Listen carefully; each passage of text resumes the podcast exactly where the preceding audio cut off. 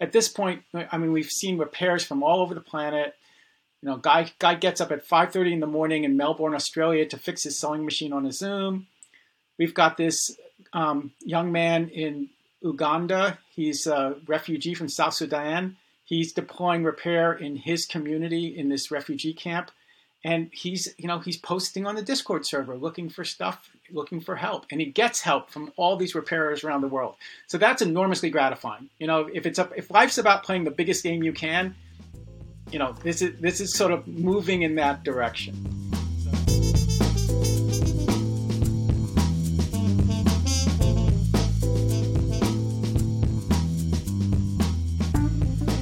Hey, everybody, welcome back to another episode of What the Fix podcast. I am your co host, Paul Roberts. I'm the founder of Secure Repairs and uh, editor of the Fight to Repair newsletter. And I'm Jack Monahan, co editor of Fight to Repair newsletter. And we're joined by Mr. Peter Mui. Peter Mui, welcome to What the Fix podcast. Thank you for having me, guys. It's an honor. It's a pleasure. Peter is the founder of Fixit Clinic and uh, has just done amazing work promoting Fixit clinics um, all across uh, the country uh, and all across the world, really. And uh, so we're going to be doing a You Can Fix It. Absolutely. We're going to be doing a. Um, we're going to be doing a uh, interview with Peter and um, talking about um, his work. So, uh, Peter, welcome. Thanks for having me. So, but before that, what we're going to do our our normal news roundup, um, where we talk about some of the uh, uh, right to repair news of the week and the big kind of repair stories from from around the globe. And um, Jack, I'm really interested in um, your story, and it's very topical, and it's what everybody wants to hear about. So I'm going to let you start with yours. Yeah. So this week I was I was doom scrolling on Twitter, and I found uh, like another another gripe that people have with Apple. And so there was this big Apple event, and they're releasing you know Apple's new iPhone, new Apple Watch, and the one thing that like really got people going was there's this new safety feature on the new iPhones, which essentially gives them satellite um, connectivity when it comes to like SOS. So like if you're in an emergency and you don't have cell service, it'll actually route to a satellite. And which is pretty impressive, but the gripe that people have with it is that they only give you that um, they only give you that for two years. And so they give you it free for two years and then they start making you pay. And what's interesting about it is it has the functionality to do that like the phone has the functionality to do that, but they actively stop it after those two years if you stop paying. And it's pretty interesting in particular because the idea behind this is like you'd be using this in life or death situations, very serious situations, and the idea of Apple just turning it off because you're not paying like the I don't know dollar to five dollars a month seems a bit excessive. I'm not actually sure what the cost is, but people were blown away. We'll find out. yeah. That's a good one. Yeah, I, I, I, I saw people kind of pointing that out as you know yet another kind of you own the hardware, but you're being nickel and dimed for the feature. On the one hand, um, you know, I'm thinking of like cars and OnStar, right? So that that's been in cars for years and decades now. Um, you know, you you get it. You know, the hardware's there and and the service is there, but you got to pay for it to get the actual be- benefits of the OnStar service. Um, so I guess it's not that unusual, but it does seem to be like part of a trend, right? Of um, you know, as people, some people call it the SaaSing, you know, software as a service, or, or the or the um, you know of, of, everything that increasingly and we've seen this with like bmw and their seat warmer subscriptions right so the hardware is in the device um, you in theory should just be able to use it but it's gated and um, and now uh, coupled with a subscription program um, yeah and the point you've made too is like you wouldn't do this with windshield wipers for right. bmw's case and so you're maybe you would yeah, I mean, I wouldn't put it past any company, but yeah, no, I think in particular this spoke to me because it seems like such a serious, like if there's a manhunt for somebody, Like, do you think that they would turn the feature on? Probably, but because you're not paying for it, they're just trying to squeeze that extra money out. Yeah, yeah. This does seem to be a thing. This is definitely a thing, and people like this one. You know, you might not mad at mine too much, but there are going to be more of these, and they're they're going to be they're going to seem more kind of, you know, give me a break. Um, but there are definitely going to be more of these, right, on all kinds of devices. Um, okay, um, my story for the week is news that came out uh, just, I think, yesterday from the National Highway Traffic Safety Administration, which, after six years, finally released the final version of its automobile cybersecurity guidance guidelines um, for automakers to uh, read and uh, adhere to. In theory, it's it's voluntary; they're not complied, they're not compelled to comply with it. Um, this is a really big deal um, because this guidance, unlike the the draft guidance that was released six years ago, um, makes really clear that the NHTSA wants automakers to balance the uh, priority of cybersecurity in vehicles with the priority of serviceability, and and, and say um, specifically in the guidance that by serviceability they mean the ability of owners to choose their own repair people, owner authorized versus manufacturer authorized repair. Um, and this is a really big development. Um, first of all, because the previous guidelines were kind of vague on that. Second of all, because in Massachusetts right now, there is a law case in federal court uh, over Massachusetts' expansion of its Automobile Right to Repair Act, which is basically a 10 year old law, um, to include access to telematics data that is hinging right now on these very um, guidelines on what the federal government is asking automakers to do around safety and cybersecurity.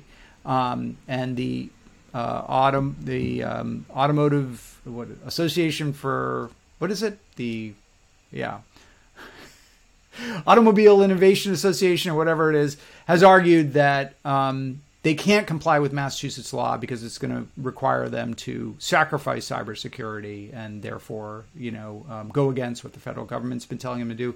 These guidelines presumably would make it nice and clear that uh, the federal government expects them to balance these two things. Um, and not sacrifice serviceability in the name of cybersecurity. So it's the timing is really interesting. Um, that case is really coming. Hopefully, we'll get a decision out of the federal judge uh, soon. Um, and this is uh, kind of well well timed for that. So really big news. You know, a, a federal agency coming down on, clearly on the side of um, owners' right to choose their own repair person, which is a big deal. Peter, what's on your radar? Yeah, if I can talk to um, what's going on from the first thing, you know, there's also this article from The Guardian this week about how AirTags are a gift to stalkers. That, you know, basically here's another product where people don't understand the implications. I mean, you get a warning, you know, Apple's trying to back out of it, but even the act of very disabling the AirTag might gives indication to the stalker that you can that they might escalate their behavior. Oh.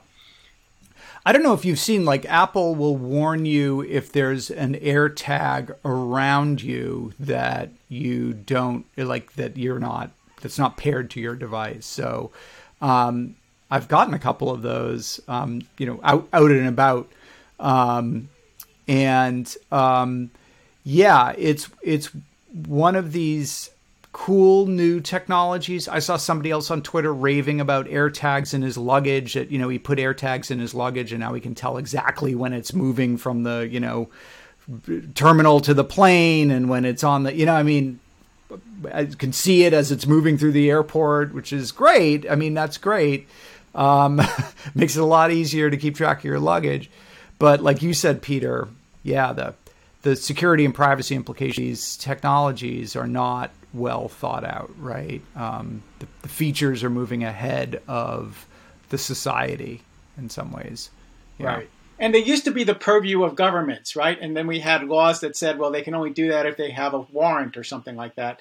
But but here here's the whole civilization way ahead of this. You know, in some ways it's it's miraculous. In other ways, you know, that we're talking about, it's a little bit scary and nefarious.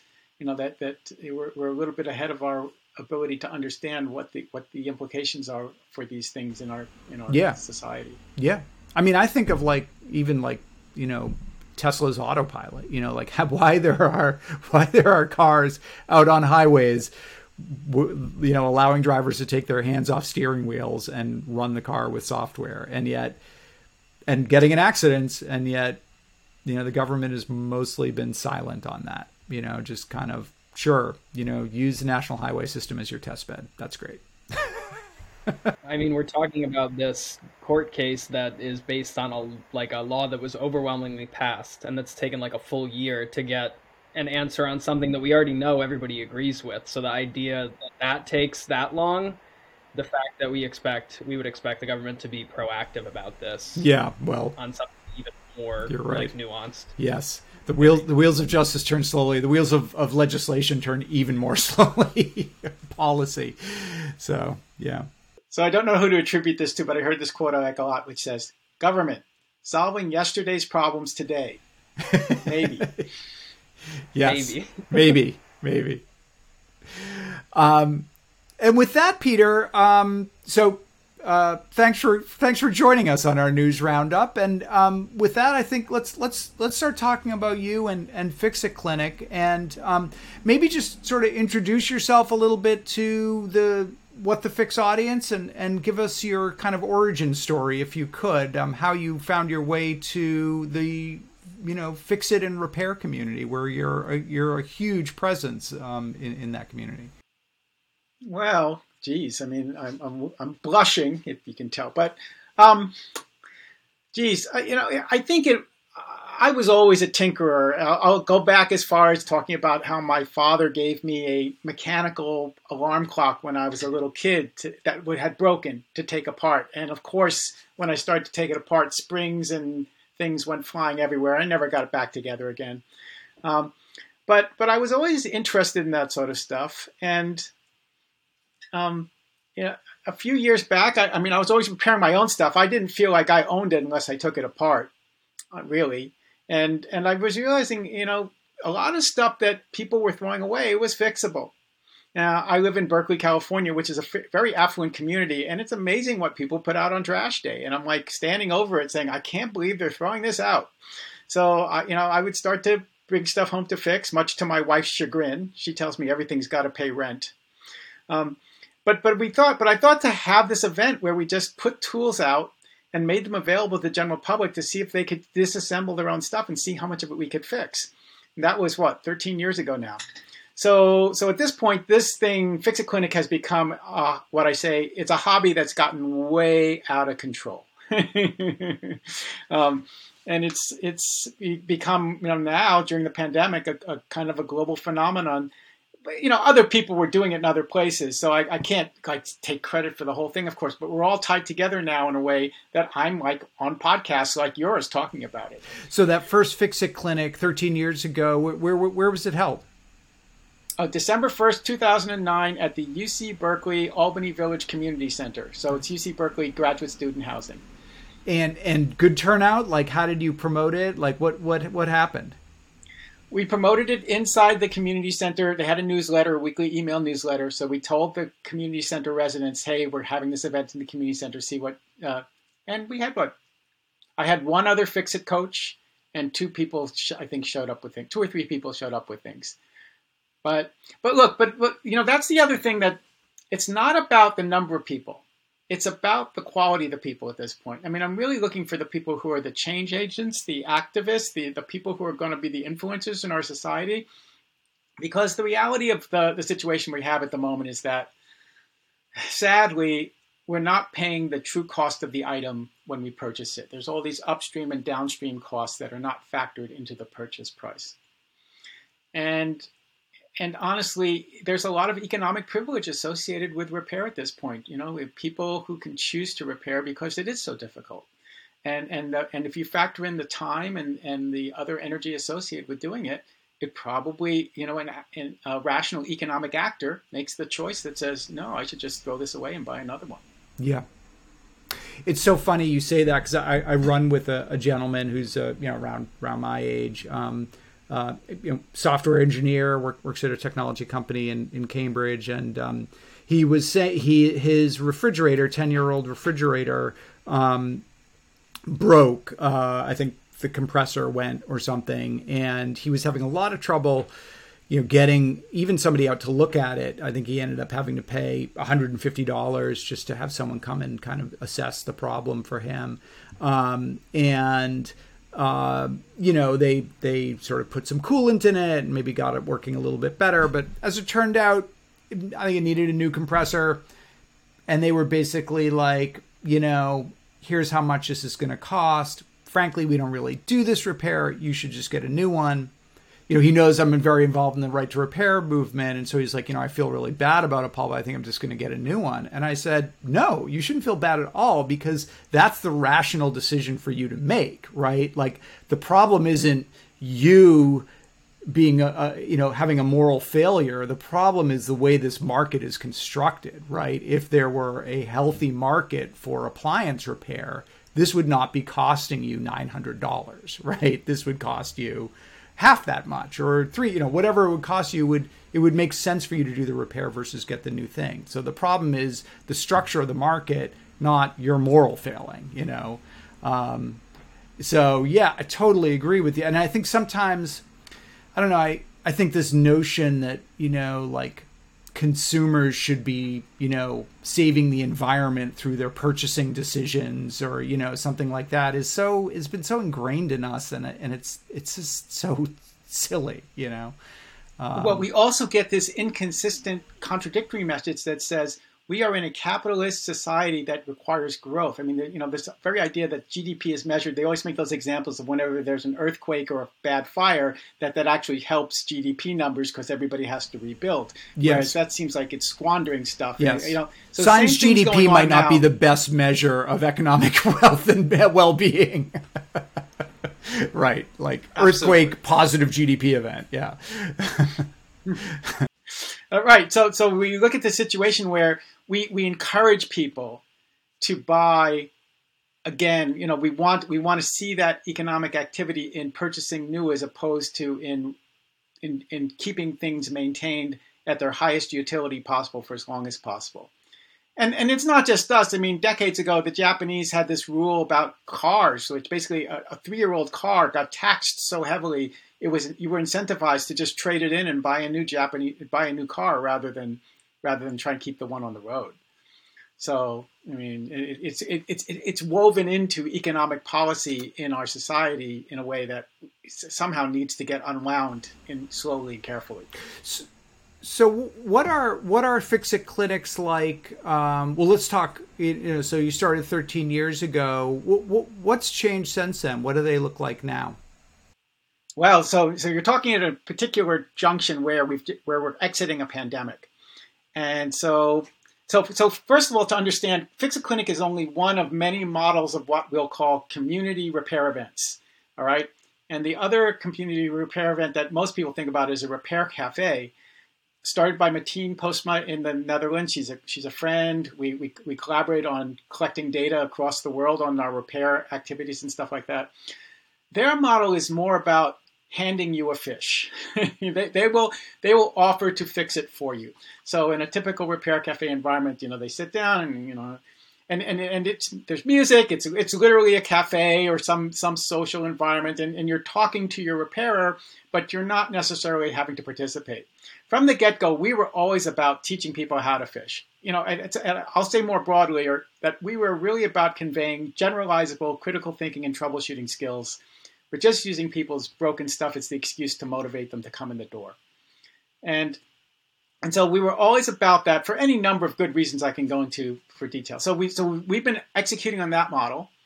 And then when the pandemic hits, you can't hold in-person events anymore. So I embraced the Zoom lifestyle and immediately pivoted to online resources.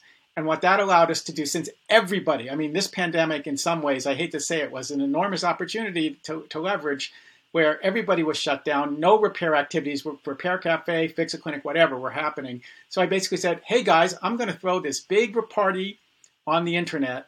Everybody, you know, everybody come play, and it worked.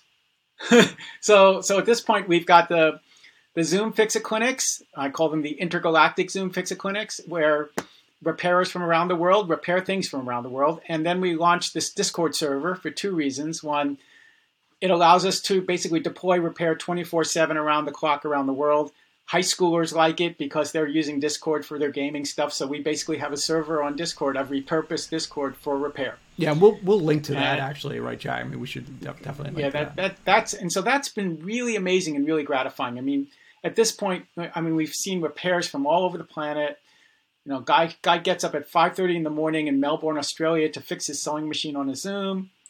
We've got this um, young man in Uganda. He's a refugee from South Sudan. He's deploying repair in his community in this refugee camp, and he's you know he's posting on the Discord server looking for stuff, looking for help, and he gets help from all these repairers around the world. So that's enormously gratifying. You know, if it's if life's about playing the biggest game you can, you know this is this is sort of moving in that direction. So, um, so so that's where we are now where we're basically have these hybrid things. As we return to in person, we're going to have hybrid events with Discord online at the same time, and we've we've successfully done that. Where none of the local people, none of the people in the event at that time, really understand how to fix this thing. So we get on Discord and say, "Hey, is any is, is anybody on right now who has seen this before?" And right. lo and behold, you know, it happens. Yeah, it's, I, I, went, I went to one of the intergalactic. So, first of all, you helped organize in my home community, which Belmont, Massachusetts, you helped organize a bunch of Fixit clinics prior to the pandemic. We haven't done an in person one since then, um, but we should talk because I want to get another one going because they were very, very popular here. Really good turnout. Um, and you have this whole network of Fix It professionals who will come to these events. You know, um, you know, if you give them notice, they'll show up with their tools and and fix all manner of stuff, uh, electronics, um, um, you know, lamps and furniture. I mean, people think about smartphones, but it's it's everything really, um, clothing even. Um, and then I actually I had a, a, about a 10, 10 year old Samsung flat screen TV that broke. Um, screen just went dark, like turns on and everything, but no image. Um, so I went to one of your intergalactic uh, fix it clinics last winter and um, got some expert advice on um, replacing the uh, backlight, the LED backlight on that. So, um, which I'm going to just be honest, still sitting in my basement. Have not done that repair yet, but but I know what I need to do, and I just need to order the part and get it done. You know, like I said, there's a lot of economic privilege associated with repair. All right, yeah. so a bunch of things. One, these are not experts. Okay, these are your neighbors. Yeah. Okay? Everybody knows something about something. So, so in an ideal fix it clinic, everybody's rolling up their shirt sleeves and helping everybody else out. Yeah. Um, and then the second thing was that thing you said about having them in Belmont. So they're they're being held. Like we've got one scheduled for Medford. We've got one scheduled for Harvard University. We've got one scheduled again for uh, what is that? Um, uh, some library kind of near. Um, you know, Worcester. Worcester. So, um, yeah, you know, west of Worcester. There we go. Uh, um, there we go.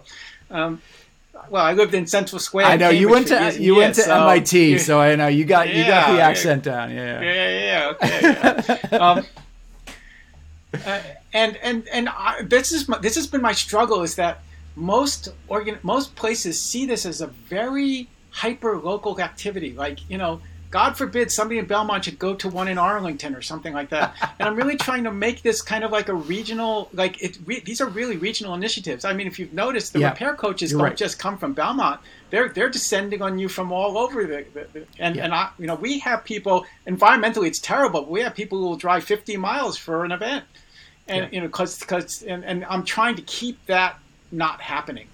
And yet, once again, like when you talk about policy and stuff, like when I, I work with Mass DEP on their funding for these things, and they give the funding to a specific city or town. And I've been trying to say, rather than give the funding to a specific city or town for a repair event, can you think about some way to make it so that it's spread out? Give more money to four or five adjacent towns. Yes. You know, to sort of hold and promote right. this locally. That's right. Because you know, so, but, but you know, do you, you do what see you it as as a fundamentally local, like do you see it rooted in local community? What's the lens that you kind of bring to it? that's changing for me now that we have these the the Discord server and the intergalactic Zoom Fixit clinics because I I'm learning so much by tapping into a global repair community. I mean, uh, you know, I'll I'll give you an ex- uh, all right. This is a one minute example, but it gives an example of what's possible. So. A woman in Millbrae, California had an electronic fan that was busted. She brought it to the Zoom. And so they put her in a Zoom breakout room and they show her how to take it apart. She'd never taken apart anything before. All right. Then she takes it apart. She takes her camera. She puts it up close to the circuit board. A repairer in Belgium notices that there's burnt components on the circuit board. There are some diodes that are burnt, but they're so badly burnt you can't even read the values. A repairer in the UK has a friend with a similar fan, so he gets that friend to open up his fan and read the values of the capa- of the diodes off of it. Right. Then a repairer in Minneapolis gets on eBay and figures out how to order the diodes for this woman in Millbrae so they'll be delivered to her house. And then I'm in the San Francisco Bay Area and I figured out how to get a local repairer to deliver her a soldering kit, you know, uh, contactlessly. I mean, this was in the early days of the pandemic when everyone was freaking out. She gets on the next Zoom, they go into a Zoom breakout room, they teach her how to desolder the, the, the diodes, install the new diodes, solder them in, put it back together, thing works. Okay, so very early on, we had this validation of this hypothesis. Could we repair as effectively remotely as we could in person? And the answer is heck yeah. Um, so, so like the Belgians are great at electronics. Who knew? or, or you know, now that we're helping this guy in, in Uganda, he needs a, a battery for a Dell laptop, and we're like, how the heck do you get somebody a battery for a three-year-old Dell laptop in this refugee camp? Like how do how how is it how do you work those resources to make that happen? Right. Or how do we help him rebuild the battery that he's got? You know, or you know, like hey, there's just so, so much there's so much to unpack there. One thing it makes me think of is how products are designed. I'm sure a lot of this just makes you think about how unrepairable products are, but it also makes me think about like you're talking about Europe, and we kind of talk a lot about using Europe as a foil to the US just to show the contrast between how the governments treat repair. And so the EU has obviously been way more pro repair, uh, specifically around electronics, but they're also just like their environmental policies around repair and circular economy are, are more progressive. But can you talk a little bit about the difference between like levels of governmental support between the US and other parts of the world? It's changing fast. So I'm hopeful, you know, now that we um, the FTC is stepping up, and and it seems like in the last couple of years, right to repair has gotten on a lot of people's radar. It didn't get on before. But look, the, the Europeans have left less to lose because the big the big companies that are making money off of the status quo aren't there. All right, you know the so so of course if you try to pass right to repair in California, of course HP and and Apple and Google they're all going to like sc- scream bloody murder and and and well, or quietly pay off legislators behind the scenes. Okay, of course. Um, so the Europeans had less to lose to begin with. So they and and you know they they live in a much more densely a dense a dense situation. So they have a much greater appreciation for the idea that this stuff. The way we're living on the planet at the moment is just killing it. You know, we, you know, we, we're all, the more I do this, the more militant I get. That basically our consumption is killing the planet. Yeah and we're living in one big if the pandemic has shown us anything we're living in one big plastic bag right now. Yeah. So um, it's a supermarket plastic bag by the way. Right. Okay. Yeah. Yeah one of those really like oh so i'll just say yeah. yeah so so because of that centralization because of that weird thing with the european union having this large large policy office in, in brussels that is only indirectly re- responsible to reporting to local legislatures and electorates, they're able to be more interesting and innovative than we've been able to. And the big thing that they passed in the last year was in January 2021, they passed this, France passed this index of durability or indice de, de durabilité, where they're basically telling manufacturers at the point of purchase, you have to give this number from 1 to 10 on how durable, how repairable your item is. And so that's that's like caused a bunch of people to scramble. It's caused Samsung to make their repair manuals available for their smartphones in French only. you know, so we're scrambling to try to translate them into English. Um, and and with like other repair organizations like the Repair Cafe, we are collecting the data. Right now, it's a manufacturer reported number. So the manufacturer decides that they're an 8.5. And so we're collecting the data to either support or challenge that. So that maybe five years from now we'll be able to say, oh, you know, they claim that this is an 8.5, but our consumer data shows it's really more like a two. I know you've talked before also just about some of the help that like Repair Cafe got in the early in in its early stages, you know, just in terms of just kind of the civil society over in the EU and just some of the grants and so on that are available to civil society groups like that versus what you had to do in with Fixit Clinic, which was really pretty much pull yourself up by your bootstraps. There, there were just were not, you know, grants and resources available to promote what you were doing. Um, right. Yeah. So I can take some blame for that because I'm not a not for profit and I'm still not. And part of that is because I never knew what this thing was going to be when it grew up. So so I just didn't feel comfortable committing to that. And and I still don't. I mean it's morphing all the time. If I had been a not for profit, I might have been able to apply for other different types of interesting types of grants, but I was lucky to find some Alameda County where I live in Northern California so, uh, basically, I, where I'm taking this from a funny angle is I came in from this from the uh, waste disposal component, where you know municipal waste facilities or local government was interested in doing more and more waste diversion, so they would underwrite the the activities that way. Um, it, it, it, causes some tension because, of course, they want to have these big events where hundreds of people come and they want me to measure everything. They want me to weigh everything. You know, basically, they're trying to measure waste stream diversion by weight, by tonnage. And, and, you know, obviously, we can't fix washing machines and refrigerators at the local public library. I say Fixit Clinic is carry in only, no oversized items. That said, you'd be amazed what people consider to be a carry in item. yeah.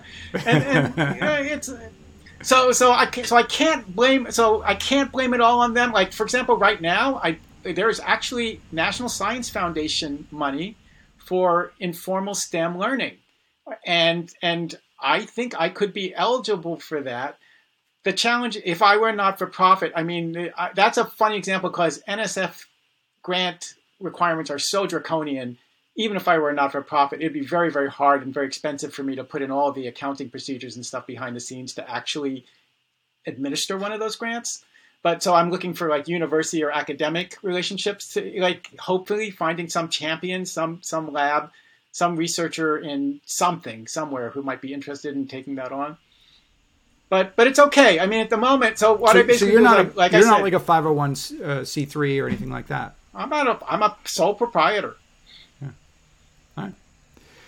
Um, what what what what is the one of the surprising things you've learned just in your your years doing Fixit clinics? Whether it's about you know again th- kind of the throwaway culture. What are some of the what are what are some of the dominant kind of themes and patterns that have emerged from the these sessions with, for for you? I mean, you you have a better view of anyone of you know well, well, just how detached we are from this built world that that that we that we are are part of. That to me, and maybe this is because you know, I, I hate to say it because it, immediately it's like people hear, well, he went to MIT, he has a degree in electrical engineering, so of course he knows how to fix this stuff. So you know, you know, how does he how does he expect us to do it?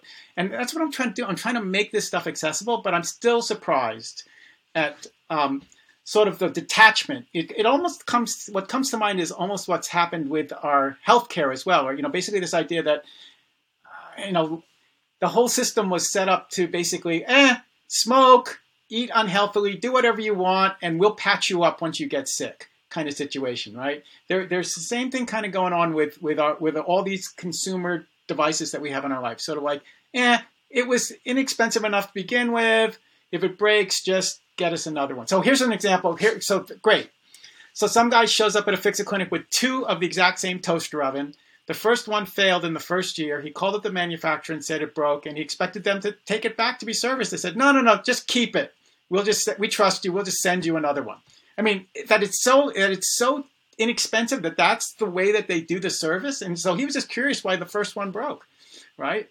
So we see that uh, people and people typically have replaced the item already. This speaks to that whole rational actor part about you know basically well, I need the functionality, so I'll buy another one, but I'll hold this back because I feel guilty about getting rid of it by just throwing it away. So I'll see if I can't fix it. How do we change the the you know the big how do we move the the big boulder you know you've done an amazing job just you know i use the word evangelizing you know getting out into communities and fostering people to do repairs you're not going to like the answer i'm willing to hear it we we have to pay more for the items i mean those upstream and downstream costs really need to be factored in and they need to be precious to us they can't just be what somebody else. I'm I'm I'm co-opting this term from somebody else. I can't attribute to it because I can't remember. But we have too many of what I call consumer trifles. They're just like they're they're nothings. Like we're coming up soon to Halloween, the biggest commercial holiday, you know, in terms of people buying stuff that they're going to put out on their porch for one night and throw away the next morning. And and just you know, if if, if it costs them 10 10x the price, I think they think they they probably think more about oh, should I even buy this to begin with, and then am I willing to store it for th- another 365 days a year so I can hang it out on my front porch again next year? So that's you're thinking like extended. They talk about extended producer responsibility, that type of um, that type of concept. Yeah, but, but all right. So let me spin it the positive way though, which is this idea that the global supply chain breakdown during the pandemic has really shown us that we've reached kind of the limits of that function of that whole idea of constantly searching for the low cost manufacturer. And and and there is a whole woke culture that's that's thinking about the idea of you know well i could pay x x you know i'm exporting the labor and the, and the suffering to other countries if when i buy a shirt from bangladesh as opposed to buying an american made shirt. And and so as more people think about that and raise that consciousness, and and and they, then you couldn't get it for any price because the because the global supply chain broke down. So imagine that we have a real more promising future where most of what we consume is local. That that you know, not just the food. I mean, everyone's big on the local food thing, but imagine we add to that a lot of these highly refined manufactured devices. I'm looking around my table at all the different things I have. That's why I was thinking. That's why I'm looking. You know, so imagine that the future really is hyper-local, that most things that we consume are designed, built, serviced, and maintained in a local service area using locally available tools, materials, processes, and services. And part of what I'm doing at Fixit Clinic now is a university challenge to teach the next generation of practitioners, the next generation of designers and engineers, how to design for durability, maintainability, serviceability, repairability, alongside design for manufacturing. Suppose, so suppose we have a design challenge to pick some non-threatening thing to the manufacturers, a toaster oven or a stick blender or something, and say, how much of this can we source in New England right now? You know, or, or Northern California. I don't know how to define regionally. You know, maybe it's the Mid-Atlantic or whatever. But how much of this can we source now? And over time, how can we make it so that more and more of the design can can leverage local sources of materials and parts as opposed to parts that you know, there's only one manufacturer in Malaysia that makes it, or something mm-hmm. like that. Mm-hmm. Stop, stop shipping and flying stuff back and forth across uh, from continent to continent to uh, to produce it, right, and and start doing it locally. Yeah, yeah. absolutely. Yeah. It sounds amazing, but but what what needs to change to make that happen? Is it, you know, obviously there's like things like 3D printing, right, where you're talking about local manufacturer, 3D printing parts, but how do we do that? How do we how do we move from from this global supply chain pulling stuff from China and Africa and, and South America to you know uh, you know capacitors made in New England, you know. And darn good capacitors, we would hope. okay, well, well, that, you know, we're not there yet, and and you know, I've seen enormous change during the course of my lifetime, and you know, you can only hope that this idea that look, there, we saw it early in the pandemic when nobody could get any PPE, and so people started sewing coronavirus masks as a way to get out of the house.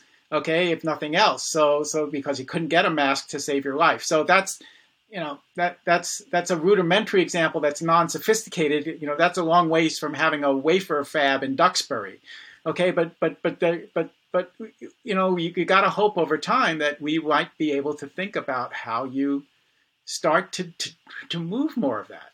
to and and and so another benefit you get is mass customization, right? So rather than everybody having to buy the same toaster, you know that that you could have you could or you could have a special toaster that matches your kitchen decor perfectly and starts on the defrost bagel setting because that's what you use every morning.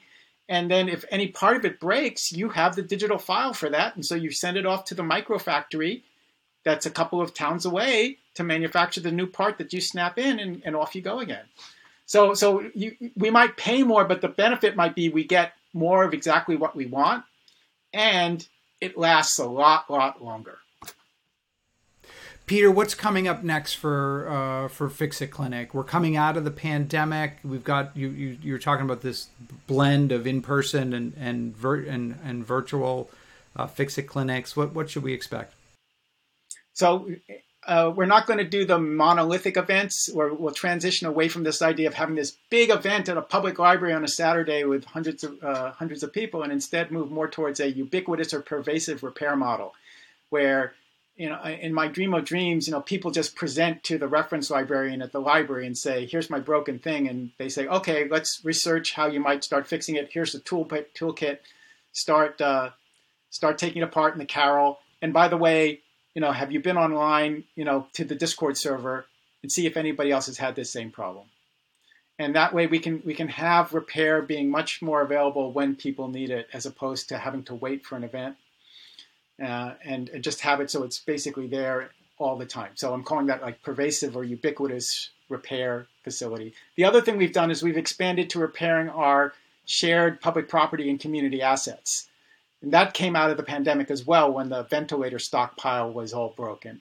And so we're, we're ready to step up and help. You know, look, our tax dollars pay for this stuff, okay? If the, the microwave at the, the police station breaks down, you know, don't go out and buy, you know, think about repair first as opposed to just immediately going out and purchasing another one. I wanted to ask you about the Chromebook, uh, about the Chromebook. Um, oh yeah, of course. Um, situation because uh, we, we were we're on a Slack together. We were talking about this. Um, obviously, during the pandemic, we saw this huge shift in the public schools to remote education. A lot of districts bought a lot of Chromebooks to um, give to students who did not have access to a computer at home so that they could do that. You pointed out um, that we're, we're kind of uh, running towards a cliff because a lot of those Chromebooks have basically end of life. Um, that d- doesn't have to do anything with the operation of the of the hardware. It, it's really when Google decides to stop supporting the software or the manufacturer decides to stop supporting the device. Um, can you just talk about kind of that situation and and what I know you've done some stuff locally there in California to try and um, prevent these things from ending up in landfills, but um, but what's going on with that? Okay, so it's not just some Chromebooks; it's all of them. so uh, the whole business model for Chromebooks, and I don't know who saw, you know, who came up with this, but basically, after a certain amount of time, there's a thing called the AUE, the automatic expiry date, uh, automatic AUE, automatic update expiry. Okay, so basically Google, some, some combination of Google and the manufacturer choose not to support the item anymore. It no longer gets updates from of the Chrome software. And that's the whole darn point. Okay, is that you're constantly being refreshed and constantly getting all the secure. It's it's it's it's it's bulletproof, and and anytime there's a new threat, immediately your Chromebook up, updates with to protect it. Okay, so so, so at that point, what are you going to do? Especially if you're one of Google's corporate or the or the manufacturer's corporate customers, where you basically you have thousands of these devices. Or your school system, they're kind of like Google offers the whole back office thing to make sure they're secure and that only the YouTube videos that your teachers approve will be allowed to be viewed by the kids on these Chromebooks and stuff. So it's so this whole kind of web of stuff. So so now, of course, we're going to end up having purchased all these Chromebooks during the pandemic to support um, long distance learning, they're going to end up with a ton of Chromebooks that they're going to basically expire.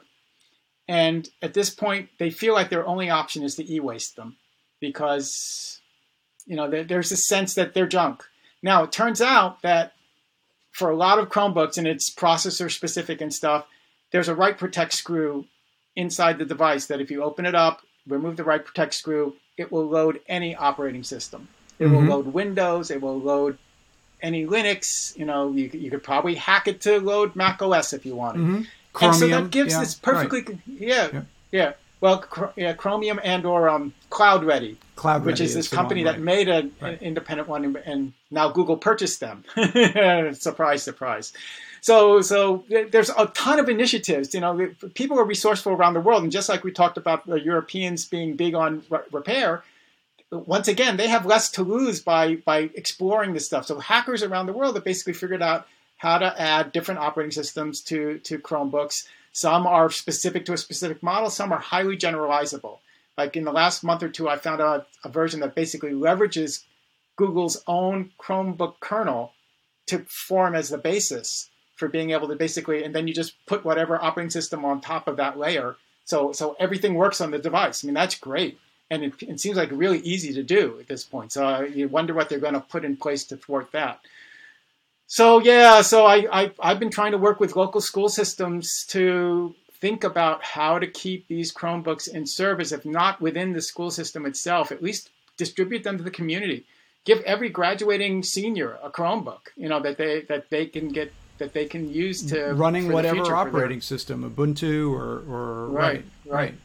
And think about the local resilience data powers too, because then we have this whole generation of kids who know how to hack their stuff, right? And think about these issues. Understand, oh, wait a minute. I didn't know that by not using a VPN, they, they were all my privacy was leaking out.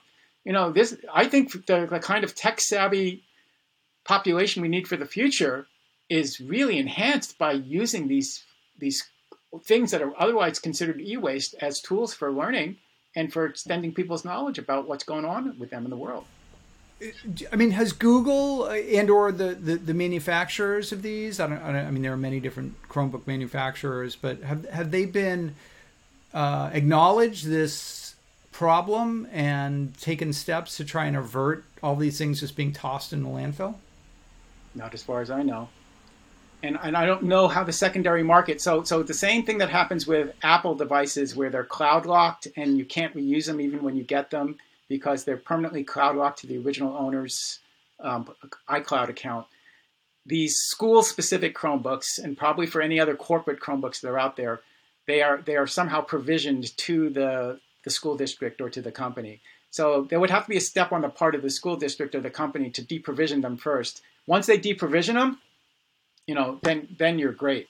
But but I, I got part of my awareness was this was some e-waste guy who he gets Chromebooks. He's got somebody who will give him twenty dollars for a Chromebook, no one no questions asked. And I'm like, who's that? and what are they doing with them? Especially like how do they deal with it if they can't deprovision them? So so there so somebody's figured out there's a market, but nobody's figured out there's a broad market. But look, from a civilization perspective, every school system, there are 50,000 school systems in the United States, all right? Every one of them, there's local tax dollars going in. It should be Yeah. going into the education of the kids. It shouldn't be going into having to replenish this hardware on a Yeah. regular basis. These were big expenditures back in 2020 for for sure. I mean, Heck yeah, paid Yeah. for by you know government stimulus money of various sorts. yeah. So interesting. Something to keep an eye on i think um, as as we go as we go forward because these these end end of lives these death dates are, are fast approaching i think for many districts. And given that so many districts went into these programs at the same time i think we're gonna we're gonna see them all kind of hitting these walls at the same time as well. Yeah. No, that so that one, and then there's the general one, like for example with HIPAA, the Health Insurance Protective Act, which basically says that if any laptop or cell phone or tablet has any user identifiable data on it, it's got to be destroyed. And I actually don't know. I don't know if this is a this is a policy of so basically anybody trying any hospital, any univ- research university, any teaching hospital trying to donate um, you know, perfectly good devices. Mm. You know, they, they basically like the laptops, the hard drives have to be removed and physically destroyed. But that's what they're choosing to do. Now, I don't know if it's because of litigation Mm. or because that's actually what's required in the federal guidelines for proper handling of data. And, and I'd like to know that for sure. Like UCSF here in California had a five million dollar lawsuit from a data breach like that. So their their attitude is basically, well, we're not taking any chances about giving these giving this stuff away. We're throwing it. You know, we're basically making sure it's all properly mm-hmm. e-wasted and destroyed. yeah You know, and so that's millions of dollars of, Mhm. of you know stuff. And yeah. and so I bring that up because the Europeans, so the Europeans have a similar health directive thing like HIPAA, but they don't have to do the same thing. They basically use our Department of Defense's data descram- data scrambling algorithms to scramble the data. And if, if they do that in Europe, that's okay. Then mm-hmm. then you can reuse the device. Right. right. so it's ironic that the Europeans are using our own data scrambling algorithms to like say it's okay to reuse this that stuff, but yeah. in the United States you're like, oh no no, you got to crush it. Yeah. Interesting. Jack, any final questions for our guest? You you've talked about how right to repair has kind of caught fire, as it were. How has your view on repair changed? You said you become more militant. Have you become more strongly focused on environmental issues through it? How has that changed for you personally? Oh yeah, so so two levels. One, at least two levels, come to mind right away. Um, just look, I'm I I'm steeped in this stuff. Okay, I was born in the Bronx, and you know, like going down to Canal Street in Manhattan to buy cheap tchotchkes and stuff, you know, like it, it's all part of my life too.